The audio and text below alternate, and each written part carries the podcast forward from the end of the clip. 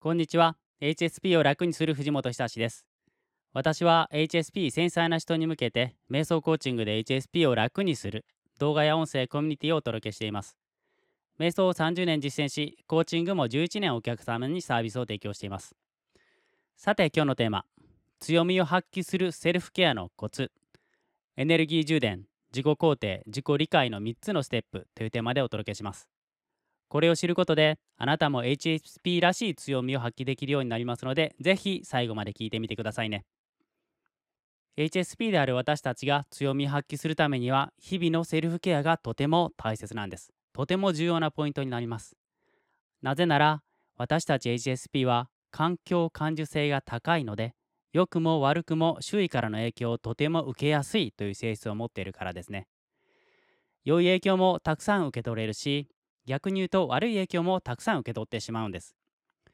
ですから結果的にストレスを感じやすかったり疲れやすかったりする経験をあなたもしていらっしゃるかもしれませんね。そのため HSP である私たちが強みを発揮するためには日々のセルフケアこれがとても大切になってくるんです。セルフケアとは自分自身の心や体の健康を維持するための習慣や活動のことです。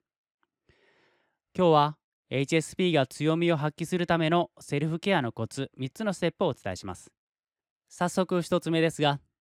HSP が強みを発揮するセルフケアのコツ。1つ目はエネルギーの充電です。エネルギーの充電とは身体や精神の健康維持のことでもあります。私たち HSP は他人や環境からの影響を良くも悪くもたくさん受け取ってしまう。そのためストレスを感じやすかったりエネルギーを消耗してしまったように感じることも時々あります。ですのでセルフケアを習慣的に行ってエネルギーを充電することでリフレッシュできて強みや良さを発揮しやすくなるんですね。例えば人間関係の例で言うと友達と一緒に楽しい時間を過ごしたりたくさんの人のグループで楽しいのだけれども疲れてしまったりそんなご経験ありませんか？私ももちろんたくさんあります。そんな時は一人になりたかったり静かな場所に行きたかったりしますよね。これは私たち HSP にとっては楽しいんだけれども他人の感情やエネルギーの影響をたくさん受け取ってしまっている状態だから刺激が多すぎたから疲れてしまったんですね。こんな時はセルフケアとして静かな場所で一人で過ごしたり安心できて落ち着ける場所で自分の感情を表現してみたり今日の出来事をゆっくり振り返ってみたり静かな音楽好きな音楽を聴いたり人によっては絵を描いたり日記を書いたり独り言を言ったりするそんなこともあるかもしれません。ポイントは一人になり静かな時間を持つことですね。そうすることで自分自身の内面のバランスをとりエネルギーを充電できるんですね。そして HSP が強みを発揮するセルフケアのコツ。2つ目は自己肯定感と自尊心を高めるということです。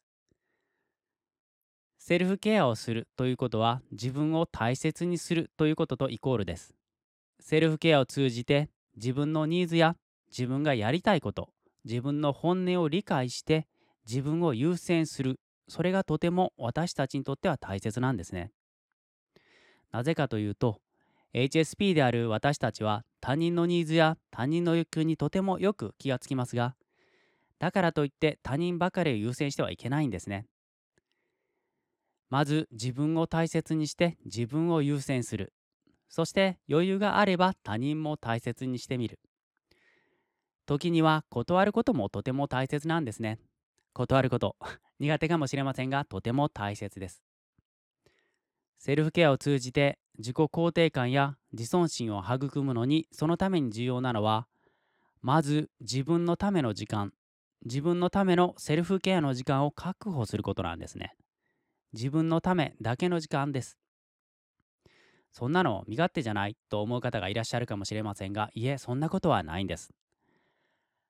その自分のための時間を使って例えば睡眠を十分にとったり野菜たっぷりのバランスのとれた食事をいただいたり適度な運動をして心身を健康な状態良い状態に保ったりストレスを解消して気分をリフレッシュさせたりそういう一見当たり前普通のこともこれは私にとってのセルフケアなんだと意識して丁寧に行うことで自己肯定感や自尊心を育むことができるんですね。それは私は今自分を大切にしているんだ。そういう感覚です。そして自己肯定感と自尊心を育むためのセルフケア。その中でとてもおすすめなのが瞑想することと振り返りの時間を取ること。この2つです。1つ目は瞑想すること。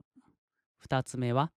振り返りの時間を取ること。これが自己肯定感と自尊心を育むためのセルフケアでおすすめのことです。瞑想には3つの大きな効果があります3つ挙げますと1つは回復です脳や神経系の疲労が回復します日常がとても楽になるんですね私たち HSP が瞑想して一番分かりやすいメリットはこの脳や神経が回復してとても楽になるということです。瞑想は回復にとても効果があってとても楽になります。そして2つ目の瞑想の効果は安定することです。これ神経可塑性と専門用語で言うんですけども瞑想を継続することで安定した脳にバージョンアップしていくんです。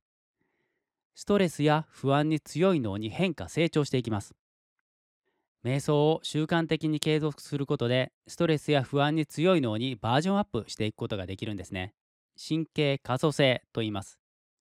習慣的に瞑想することで感情を安定させる脳の部位これは海馬や扁桃体ですがそこがよりよく発達して脳が構造的に変化していくんです。いやびっくりです。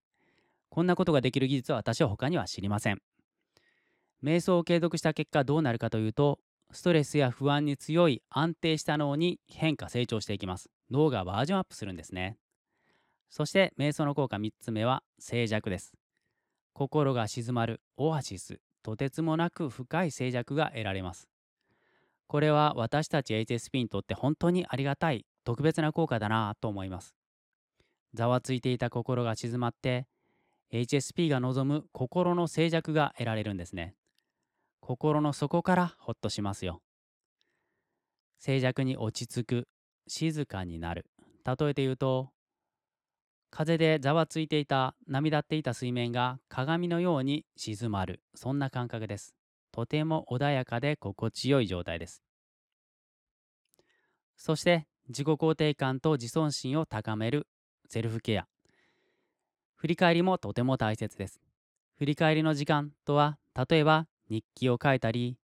心の中の言葉をひたすら書き出してみたり、今日良かったことを書き出したり、メンタルコーチに話を聞いてもらったり、ご自身の内側、内面にある感覚や感情、思考を書き出したり、言葉にして外側に出すこと、それが振り返りです。これはとても良い効果があります。ほとんどの方は知っていらっしゃると思いますが、実践していらっしゃる方はどれぐらいいらっしゃるんでしょうか？自分の内側にある感覚や感情思考を書き出したり言葉にして外側に出すこれを専門用語で思考の外在化というんですがとても良い効果3つの効果があります内面にある感覚や感情思考を言葉にして外側に出す3つの効果は1つ目は問題や課題と心理的な距離を置けるということですねご自身が今これ問題だなとかどうしたらいいんだろうと困っていることに対してこう心理的な距離をちょっと取ることができるから冷静になることができるんですね。そして問題や課題を客観的に分析することもできます。ちょっと離れた状態になるから客観的に見やすくなるんですね。そしてその結果何が本当の問題なのか分かります。心理的な距離が取れて客観的な分析ができるから何が本当の問題なのか何が大切なことなのか何が本質なのか分かるんですね。瞑想をする。振り返りを通じて思考を外在化する。そんな自己肯定感と自尊心を育むためのセルフケアとてもおすすめです。HSP が強みを発揮するためのセルフケアのコツ。3つ目は自己理解を深めるです。セルフケアを通して自己理解を深めることができます。それはなぜかというと自分のための時間を確保し心身に意識を向けてセルフケアを行うことで自分の内面と対話する時間を持てるからです。瞑想や振り返りを通じて自分の感情や思考に耳を傾けることで自己理解が深まっていくんですね。静かな時間取れてますか？自分自身と向き合う時間取れてますか？そんな風にして自己理解を深めることは自己需要にもつながっていきます。自分をよく理解して自分の好きな部分嫌いな部分全てを把握してそれらを徐々に自分で受け入れていくこと。それが自己需要ですが飾らない等身大のありのままの自分を受け入れることができるように変化していくんですね。その自己需要の過程で自分自身への思いやりや愛情も自然と育っていきます。そしてそれが他人への優しさや愛情となって外側にも溢れていくんです。このようにセルフケアを通じて自己理解を深めることが自分のためでもあり周りの人のため他人のため家族のためでもあるんです。あなたが自分自身への思いやりや愛情を育てていくことそれが外側にも自然に現れていくんです。他人への優しさや愛情 HSP が持っている思いやりや良さが自然に外側にあふれていきます。セルフケアをすることでエネルギーを充電し自己肯定感自尊心を高め育む。自己理解を深める。私たち HSP の繊細な感覚や他人を思いやることができる心などその特徴を十分に存分に発揮できるようになっていくんです。ですのでぜひこのセルフケアの時間ご自身でとってみてください。この今回のテーマ強みを発揮するセルフケアのコツエネルギー充電自己肯定自己理解の3つのステップ良いなと思われたらぜひ実践してみてください。私も毎日一人の時間をとり瞑想と振り返りを実践していますあなたがセルフケアの時間をとり自分に対して思いやり愛情を持って接することであなたの良い状態それは周りにも自然と伝わっていくようになっていきます